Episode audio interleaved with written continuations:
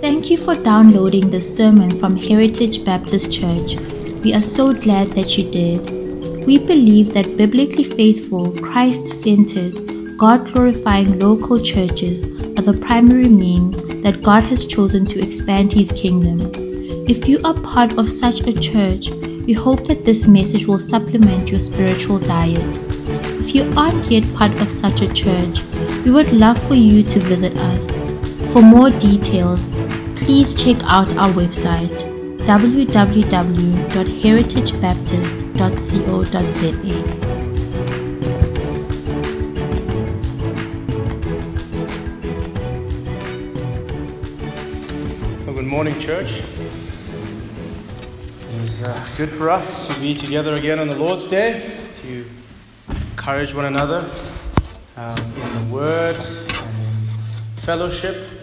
And I must say, I am I am uh, particularly excited this morning uh, because uh, the text we're going through this morning, I before this week, I thought I knew what it was talking about.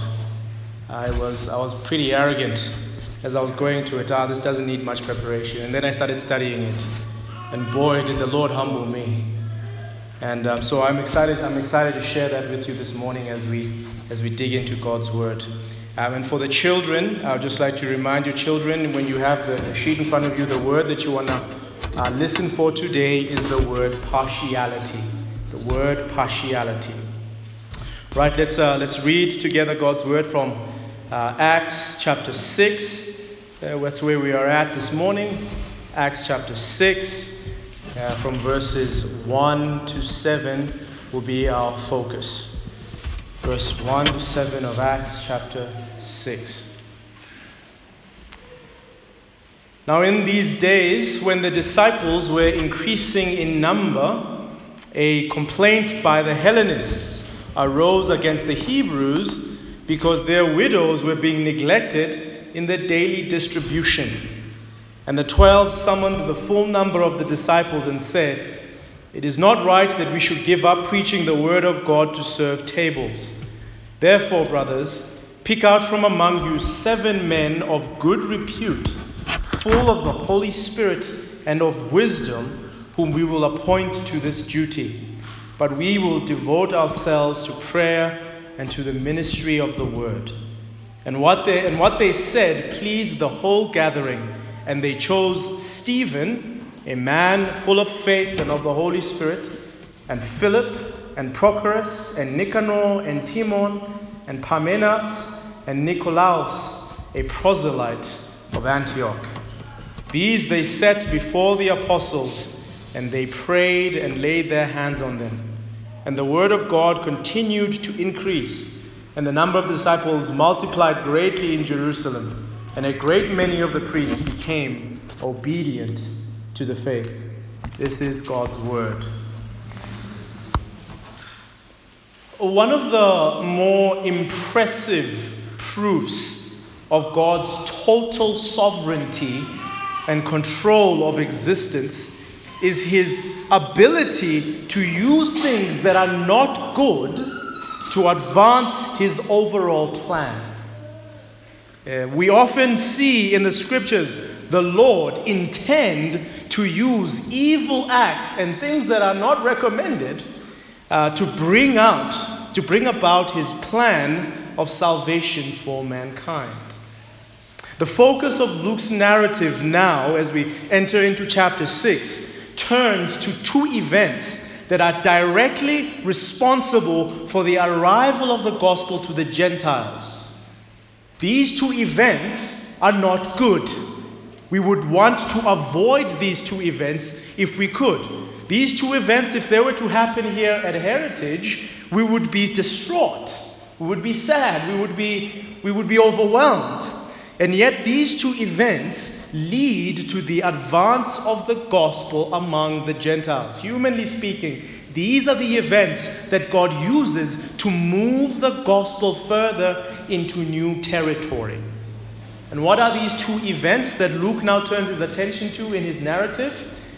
Discrimination in the church against the Hellenists and the unjust killing of Stephen.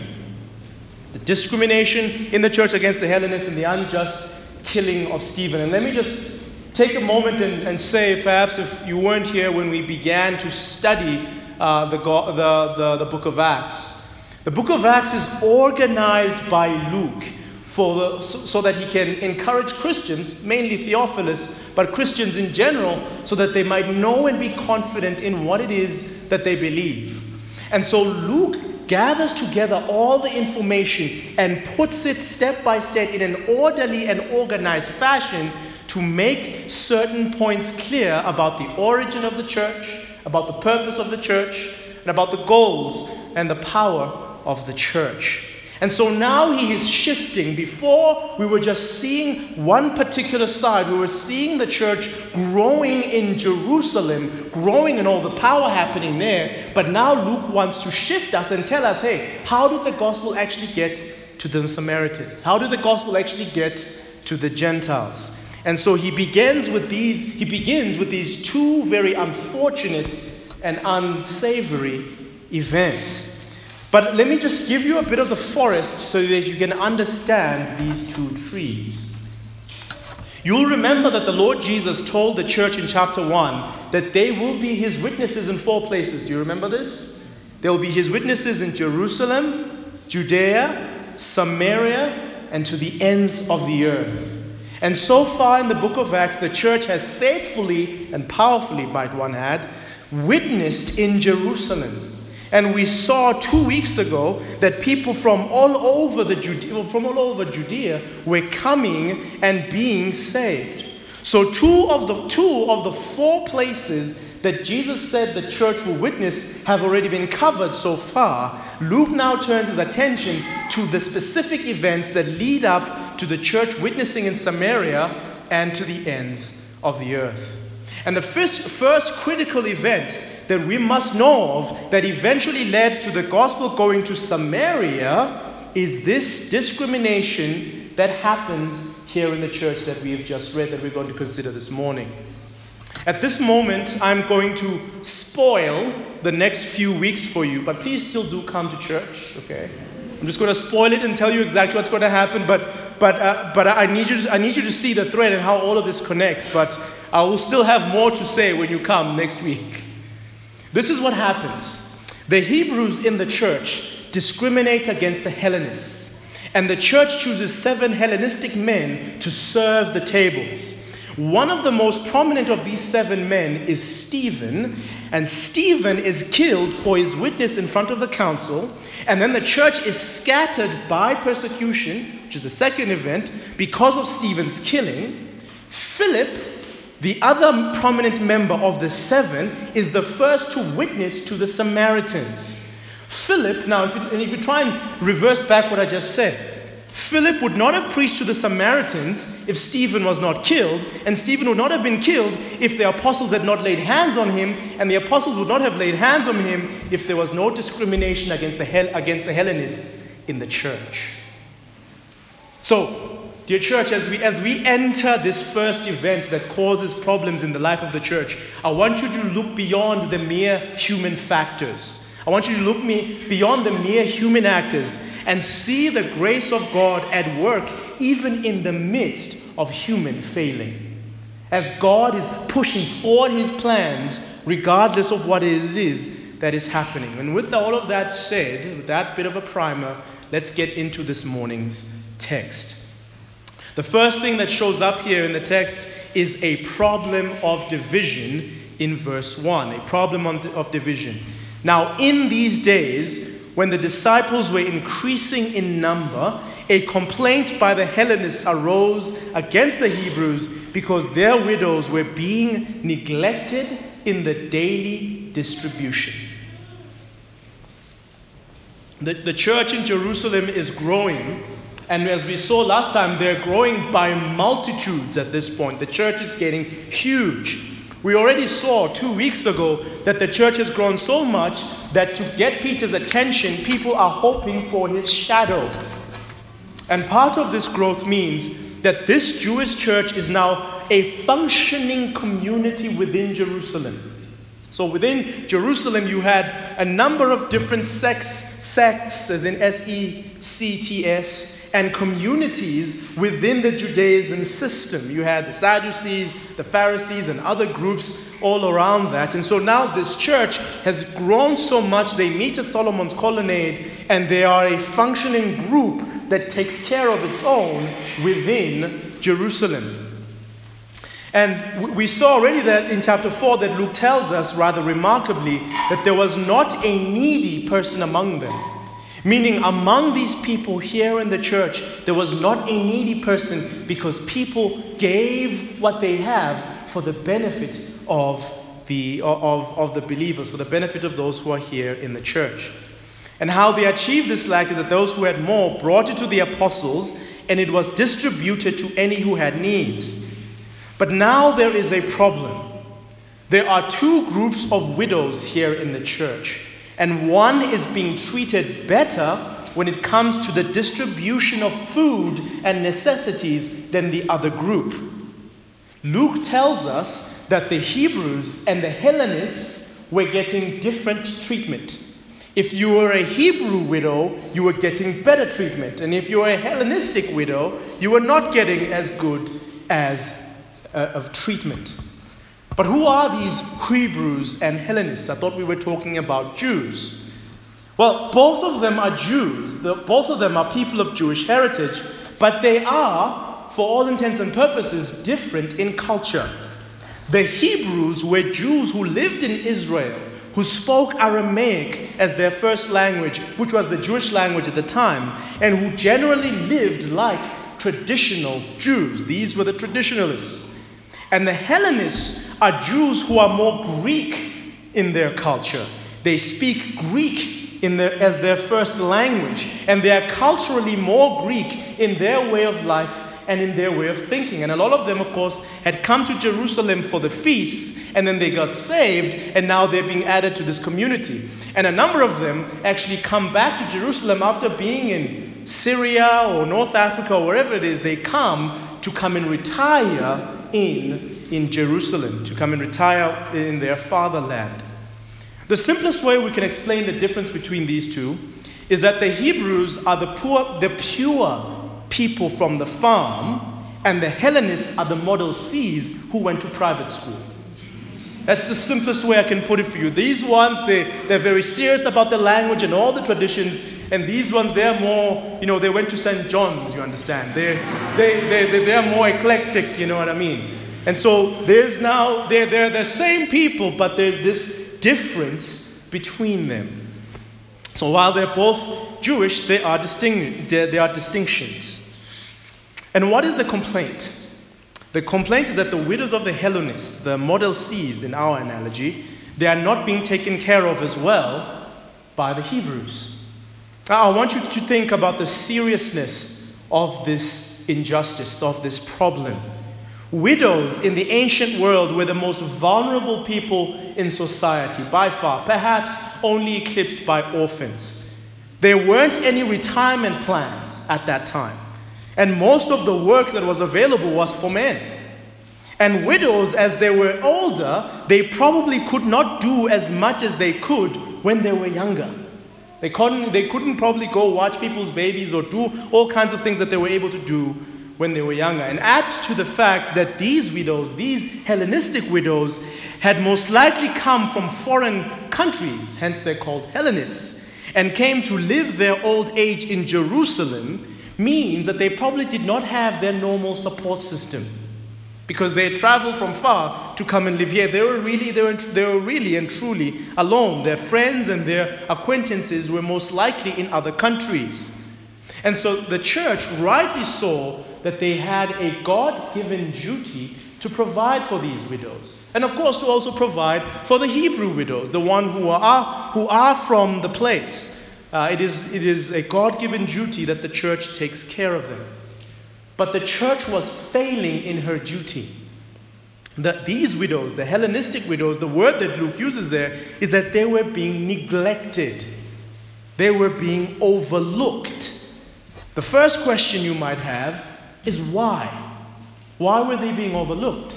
Why is it? What is it about them that caused them to be overlooked? Luke, you can see here in verse 1, says nothing more except to explain that it's a dispute between Hellenists and Hebrews. We are not exactly sure how food distribution happened at this time. We know that people brought things and put them at the apostles' feet, but we are not told how it went from the apostles' feet to the people that need it. So we're not really sure how or who or why exactly they were being overlooked. However, it happened, it is clear, though, that because Luke just tells us that it's a dispute between the Hebrews and the Hellenists, that that is the main thing that we are to look to as the cause of them being overlooked. However, it happened, it is clear that the Hebrews, when they were distributing food, were preferring their own widows to the Hellenists. They were, prefer- they were preferring and treating well their own widows, the Hebrew widows, to the Hellenists. What we have here, friends, is the sin of partiality. This is the sin of partiality, prejudice. The sin of partiality operates by taking a piece of information regarding the person in front of me, reducing that person in front of me to just that piece of information, and treating them with prejudice or favor because of that piece of information. There's, there's either a set of, of information or one specific piece of information, and because of that attribute, I'm going to treat you with favor or prejudice, fueled, pushed by, influenced by this one thing, whatever this one thing is. This goes beyond just language and culture, it goes to social class, it goes to commonalities. It goes to personal personality traits. And in the church, the scripture makes it very clear that there is to be no partiality. There is to be no making distinctions among ourselves and treating each other better or worse because of those distinctions. Notice, we are not saying that we are to forget about the distinctions and the differences. That is foolish. To say to forget about the distinctions and, fool- eh, eh, and, and differences is to just talk hogwash. You have to know who is a widow and who isn't. That's a distinction. You have to know who is young and who is old. That is a distinction. The issue is not the differences or even treating people differently because of the differences. That's actually even not the issue. You would not bat an eye, for example, church, if you saw a young man here after church grabbing another young man by the shoulders and, and, rubbing, and, and roughing him up as a joke. You wouldn't bat an eye at that, and you wouldn't bat an eye if these two young men teased each other in that rough way. But you would bat an eye if that same young man went to a tanny in the church and roughed her up that way. I can tell you now, Tani Elaine will not let that happen. Uh, but he, the, if he went to a, to a tani in the church and roughed her up that way, and an older lady in the church and grabbed her and roughed her up that way, you would, you would, you would look at that young man and think, huh, here's a young man who is immature and has no sense as to how he is to conduct himself among his elders. Here's a young man who lacks sense. Here's a young man who needs to be taught. You don't go to an older lady in the church and grab her like you would a, a, a, a friend who is your age. And so the, the issue is not that, we, that, that the problem is in treating people differently because of the differences. That's not the issue. Here's the issue the issue is treating people better or worse because of the distinction. That's where the issue is. Treating people better or worse because of whatever distinction is in front of you. The issue is, I'm going to care for you because you are like this, and I'm not going to care for you because you are like that. That is where the issue is, and that is the abominable sin. James says it perfectly in James chapter 2, from verse 1, when he says, My brothers, show no partiality as you hold the faith in our Lord Jesus Christ, the Lord of glory. For if a man wearing a gold ring and fine clothing comes into your assembly, and a poor man in shabby clothing also comes in, and if you pay attention to the one who wears the fine clothing and say, No, you come and you sit here in a good place, while you say to the poor man, No, you stand over there or sit at my feet, have you not then made distinctions among yourselves and become judges with evil thoughts? If you find in yourself an inclination to treat certain people better or worse because of some external factors, let me exhort you to repent of it. That is sin. That is sin, and God hates it. If there is a, a thing that if someone has it or someone is that thing, you go out of your way to be kind to them, and yet when someone does not have that thing or does not have that thing, your body convulses and you simply cannot be kind to them or treat them as well. You need to repent. You need to repent of that incipient, heart holding thing that says, This person is better, I'm going to be kind to this person, this person not so much, not worth my time. That is demonic and satanic, and we need to stop that.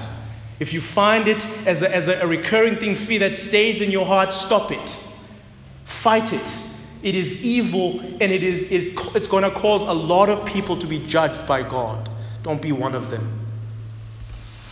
The story is told of two apples up in a tree that were looking down on the world. The first apple said, Look at all those people fighting, robbing, rioting. No one seems willing to get along with his fellow man. Someday we apples will be the only ones left after they've killed each other, and then we will rule the world. And then the, sec- the second apple responded, Which of us apples will rule, the reds or the greens? The reality is, like these apples, we are conditioned to think in terms of differences and distinctions. And differences and distinctions, in many ways, are important for us to know in order to treat each other appropriately and thoughtfully. They are important for us to know, but they must never lead to partiality or this kind of prejudice that we see in the text in front of us this morning. We will do well, dear church, as I encourage you. We will do well to remember Paul's letter to the Ephesians. In that letter, Paul is working hard. You can hear and you can almost see him sweating, trying to say, where there was strife, where there was a wall of difference, God has destroyed that wall, and there is now one house with one king over, over it, whose maker and builder is God. Where there was a difference between people that, that, that, that had a meaning, there was a meaningful, God has done away with that. And now there is one house men, women, young, old, Jew, Gentile, white, black, colored, Indian. When all of this, poor, rich, you're a CEO somewhere or you, you, you, you sweep someone's house, it's the same. Before God's grace, we are now one house and we are to treat each other in light of the grace that we have received, not treat each other worse or better because of how we look or feel. Let me encourage you, church, to work on that, to think through it, to search your heart wherever it is that you might find this as a temptation. Work on it, and may God give you grace to overcome that sin. Now let's look at the. That was the problem. There's this division because of this discrimination that's happening in the church. So the apostles come up in verse 3 and they propose a solution. Verse, oh, sorry, rather, verse 2. Let me read verse 2. And the twelve summoned the full number of the disciples and said, Well, it is not right that we should give up preaching the word of God to serve tables. Therefore, brothers, pick out from among you seven men of good repute, full of the Spirit and of wisdom, whom we will appoint to this particular duty. But we will devote ourselves to prayer and to the ministry of the word. The apostles here show a remarkable aptitude in leadership. They recognize first that this is a problem that cannot be ignored. This is a serious problem. This partiality that's happening here needs cannot be ignored. We can't just move on with life in light of what is happening here. And they recognize, second and importantly, that this problem is going to require mature spiritual leadership to resolve. This problem is going to require a steady hand. This is not such a small problem that it doesn't really matter who deals with it. Let's find the most, whoever, whoever feels like it, whoever is the most immature person among us, they can just go ahead and deal with this problem. No.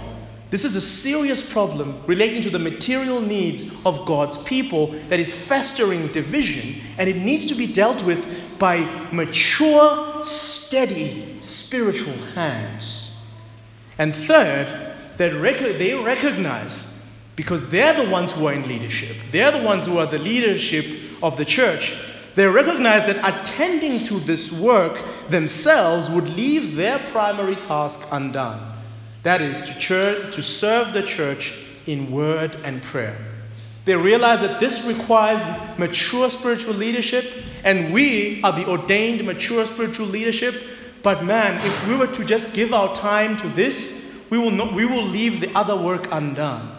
And so we need to find somehow to solve the problem.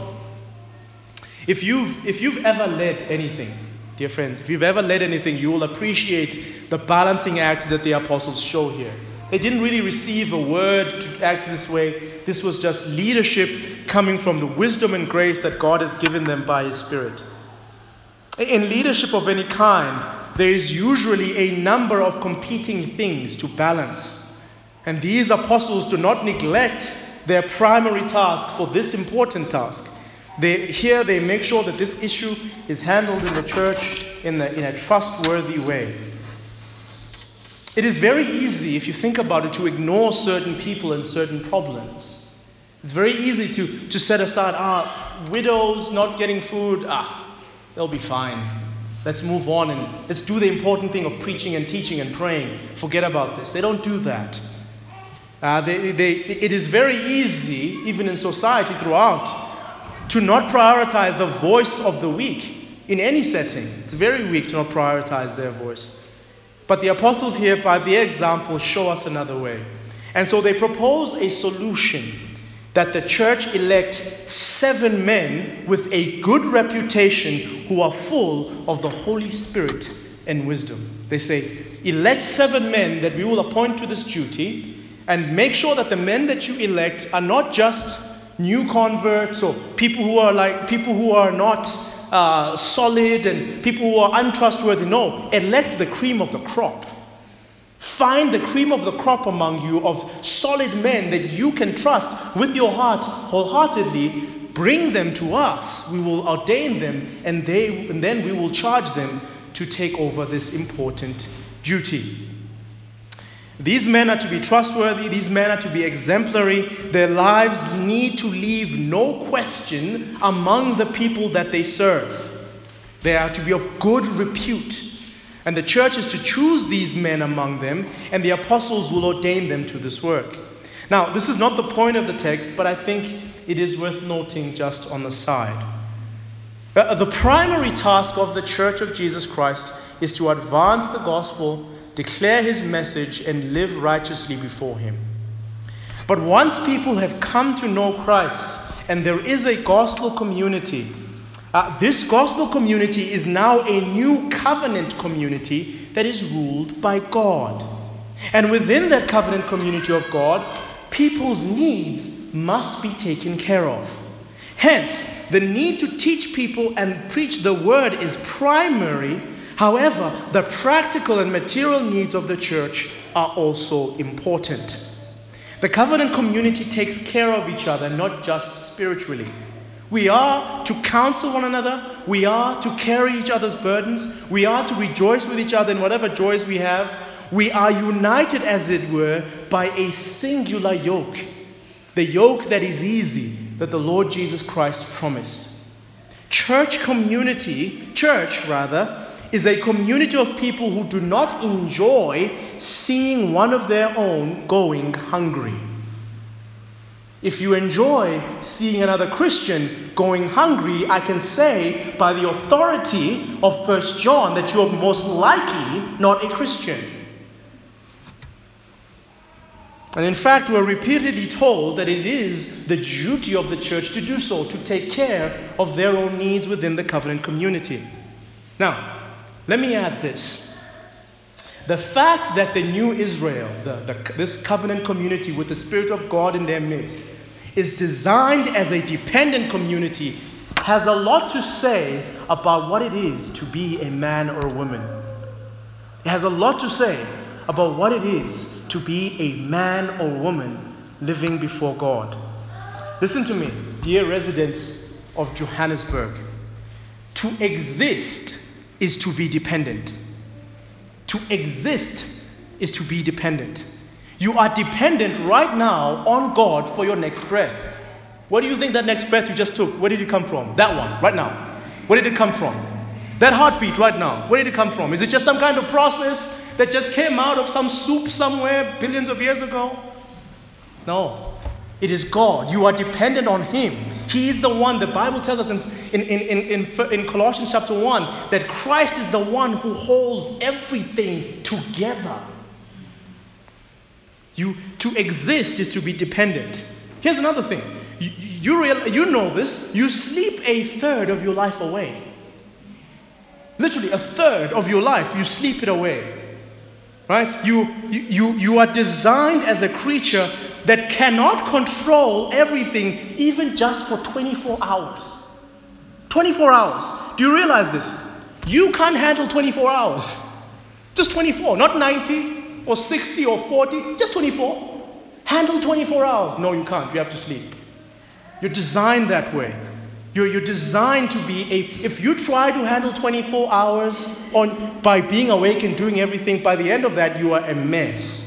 The systems in your body are failing. Things are messed up. You can't think properly. You're irritable. You're a mess. You cannot handle 24 hours. And yet here you are, thinking that you can handle the trials, the stresses, the anxieties, the temptations, the attacks of the evil ones, the stumbling blocks, all on your own. To think that you can handle these massive things when you can't handle 24 hours is foolish. You need to be dependent on God and His people.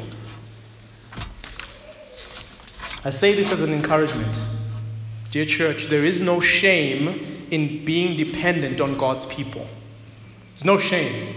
There's no shame in asking for help. There's no shame in being this Hellenistic Jew who needs distribution from the church in order to have a meal that day. There is no shame because we are designed and created as dependent beings anyway. In fact, when somebody thinks that they can do everything on their own, and somebody thinks that they can handle everything on their own, the Bible has choice words for that person. That is hubris. And the Bible says, watch out, that person is going to fall. The Bible calls that an inflation. Once you think that your chest is enough and your mind and faculties is enough to handle all that comes to you, the Bible says that you are inflated, you are puffed up like a balloon, and you will pop. The fall will come when you think that way. So let me tell you, let me encourage you, saints, for emotional support, for food, for help when moving from one apartment to another. I mean, I, I, there are times when it feels like this church is a moving company. Like, hey, can somebody help me move? I need to move there. And it's fine, it's wonderful. When everybody says, no, I'll, we will come and we'll come with our resources to help you move from Berario to, to Linden. We'll do it because we love you. So let me encourage you. There's no shame in even in writing in, in the WhatsApp group and saying, hey, I'm over here, I need a hand. Do it, dear saints. It is part of how you were designed.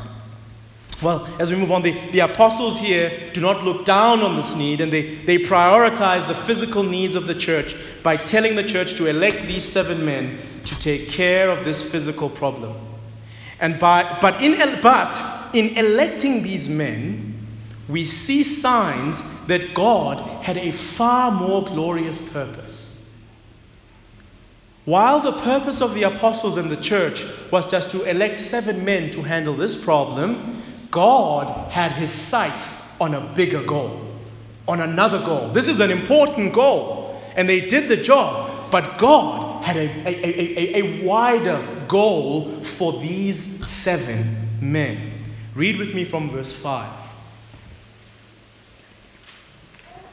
And what they said pleased the whole gathering, and they chose Stephen, a man full of faith and of the Holy Spirit, and Philip, and Prochorus, and Nicanor, and Timon, and Parmenas, and Nicolaus, a proselyte of Antioch. These they then set before the apostles, and they prayed and laid their hands on them. And the word of God continued to increase, and the number of disciples multiplied greatly in Jerusalem, and a great many of the priests became obedient to the faith. The congregation, we're told here, that is they are pleased uh, by the apostles' suggestion. It pleased them. They see that the apostles are handling this rightly, and the congregation is pleased. And they chose seven men. And the election of these seven men points to the expanding work of the church. Dennis Johnson puts it the best. These seven men are God's gateway for the gospel to even more diverse people.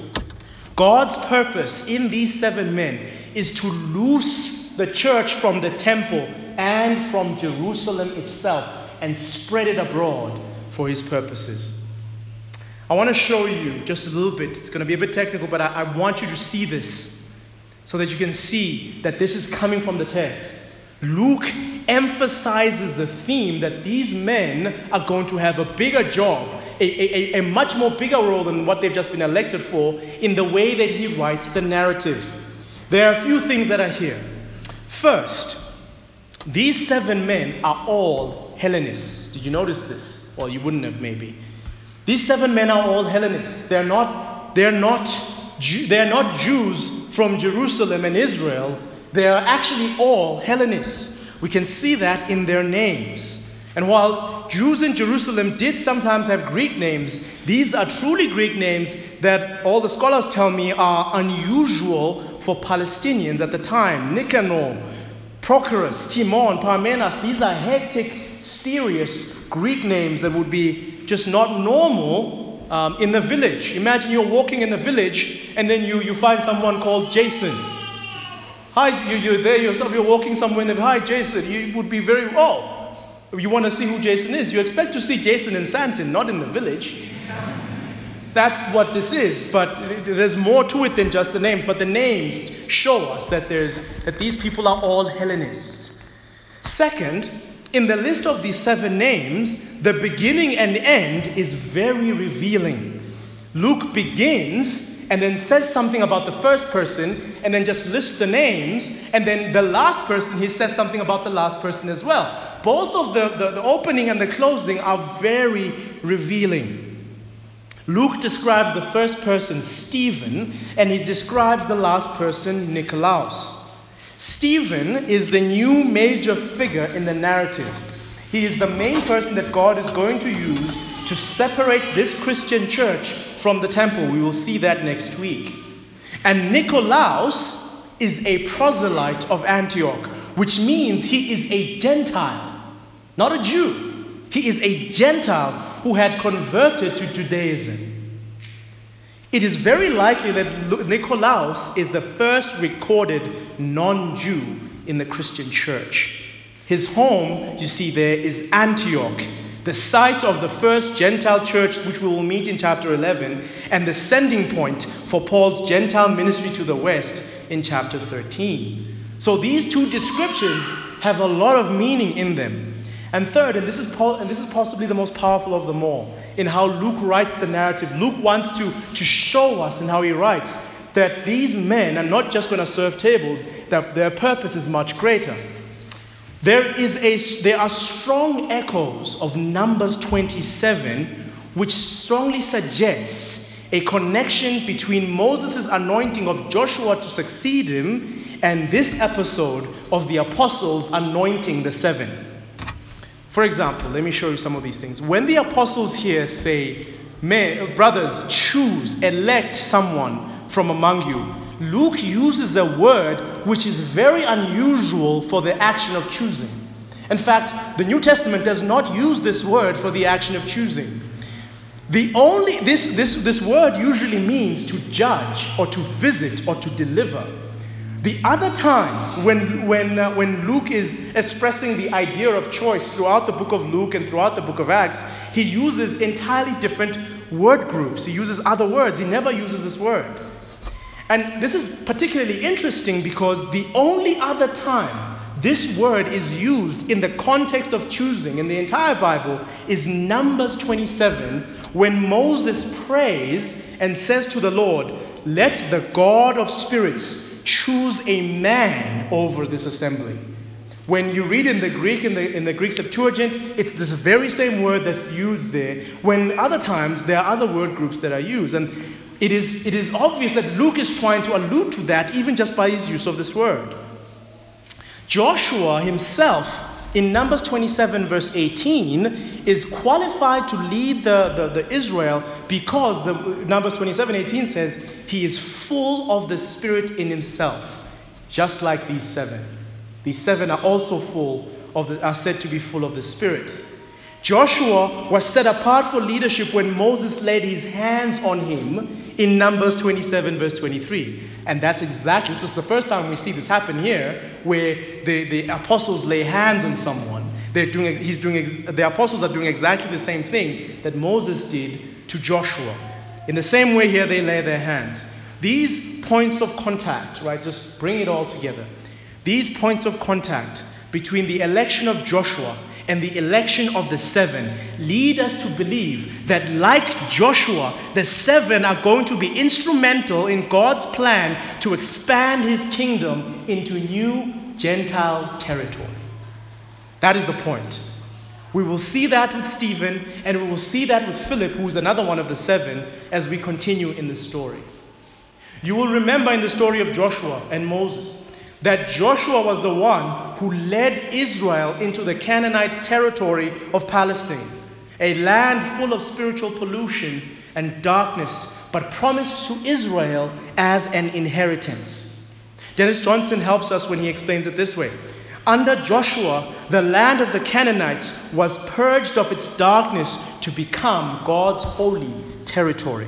Now the seven servers lead as God's new Israel is scattered out of Jerusalem into Judea and Samaria and through Antioch to the ends of the earth.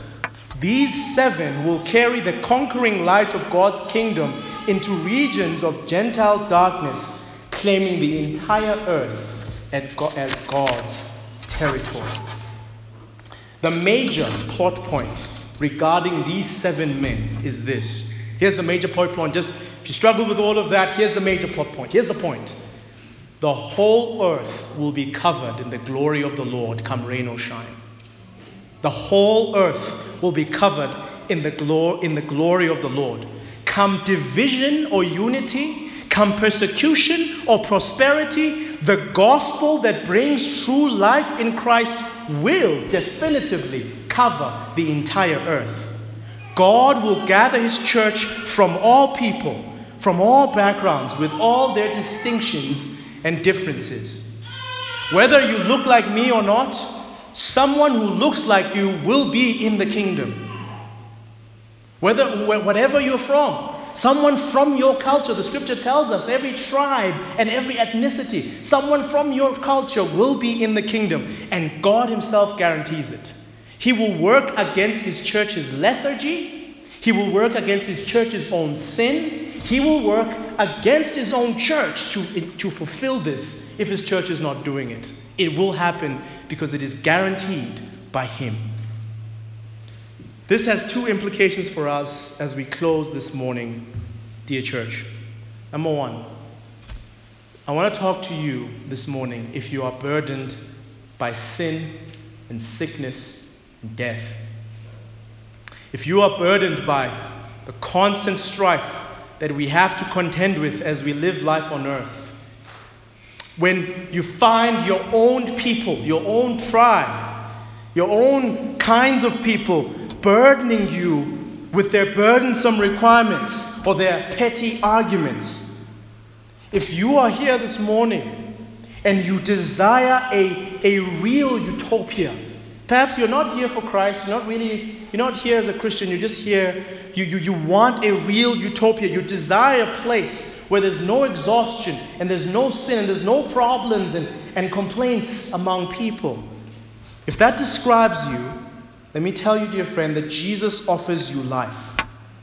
And that life begins when you recognize that you are a part of a problem, you are a part of a system of darkness, where you yourself are an active sinner who does the very same things that exhaust you.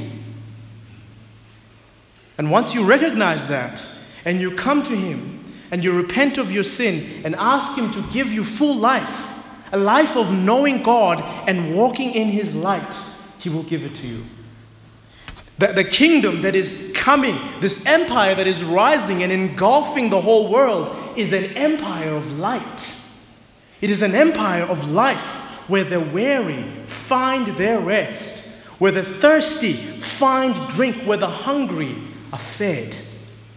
But to enter that kingdom, dear friend, to enter into this life I'm promising, this eternal life, to enter into it is to renounce all other kings in your life, including yourself is to renounce all of them, renounce yourself, and bow the knee before the one who is called the King of Kings, the ruler of this empire. There is no other way in. There is no other utopia. Go ahead, try. Try and find it. There is no other utopia. Try, create, create a political system. I'll sit here with my popcorn. Create a political system that you think is a utopia and watch the weeds come in and mess it up. Create, find the right economic system. Let's see. The right social, whatever it is, let's see. You won't find it because there is sin. There is sin. To find a utopia is to find a place with no people. The only utopia, the only place, the only kingdom of light, of life, the only kingdom that is promised where people can live is the kingdom of the Son of Man. Let me invite you to it this morning. Talk to someone after the service you want to know more. But let me invite you to that kingdom where there is true life. And to you, dear Christian, my dear friend, I would encourage you this morning to renew your courage and confidence in the rule of King Jesus. See, because King Jesus is going to push his empire to, to go everywhere. So you can trust that his job He's not slacking on it. He's doing what he said he will do. If you look at the world, my friend, and you see darkness, you're exhausted by the darkness you see around as a Christian, sometimes you wonder when is it all going to end? Do not despair, dear friend. The glory of the Lord will cover the earth. If you look at the world and you see struggle, see lots of pain, do not despair. The glory of the Lord will cover the earth. Until God's purposes are done, there is no need for you to fret yourself. There is no need to have your heart flutter. Trust in the King whom you have whom now whom you now serve. He will fulfill his promises. What he said will happen. And, and you can trust it, and meaning that even for yourself, if you're yourself you're burdened by sin, yourself are burdened by temptation, yourself just annoyed with how often you mess up, the glory of the Lord will cover even you. There's going to come a time where He will strip you from this dead body that you have. He will strip you from it. And He will rework it. And He will do wonderful things to it. And then He will reattach you to it. And you, you will live and shine bright like the sun in the kingdom of your Father.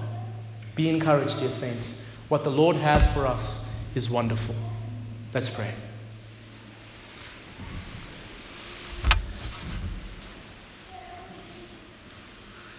O Lord in heaven, you are a good King. You fulfill your promises and you do what you said you will do, even in spite of us. Even when we are comfortable and not moving, you, you do your thing. You, you, you remain, you, you, you keep a remnant. You, you bring your spirit to revitalize and revive so that your purposes can push forward. And in this text, we've seen wonderful things how you are fulfilling your work. Lord, I pray for each and every one of us this morning that we would not fall into the sin that the church had fallen into, that all of us might fight against the partiality that's in our hearts, And that, Lord, we would strive to love others um, as we love ourselves. No matter what they look like, where they come from, how they speak. We pray, Lord, that you would make this a reality in us. And Lord, we do confess when we failed. You know us, Lord, we are weak. You know that we have many sins. And we ask that you would forgive us where we have failed, where we have not lived right in accordance with this. Just like we know you forgave this church. You love your church and you died for her and you, you forgave this church. Oh Lord Jesus, also forgive us for our weaknesses um, in this as it relates to partiality and prejudice.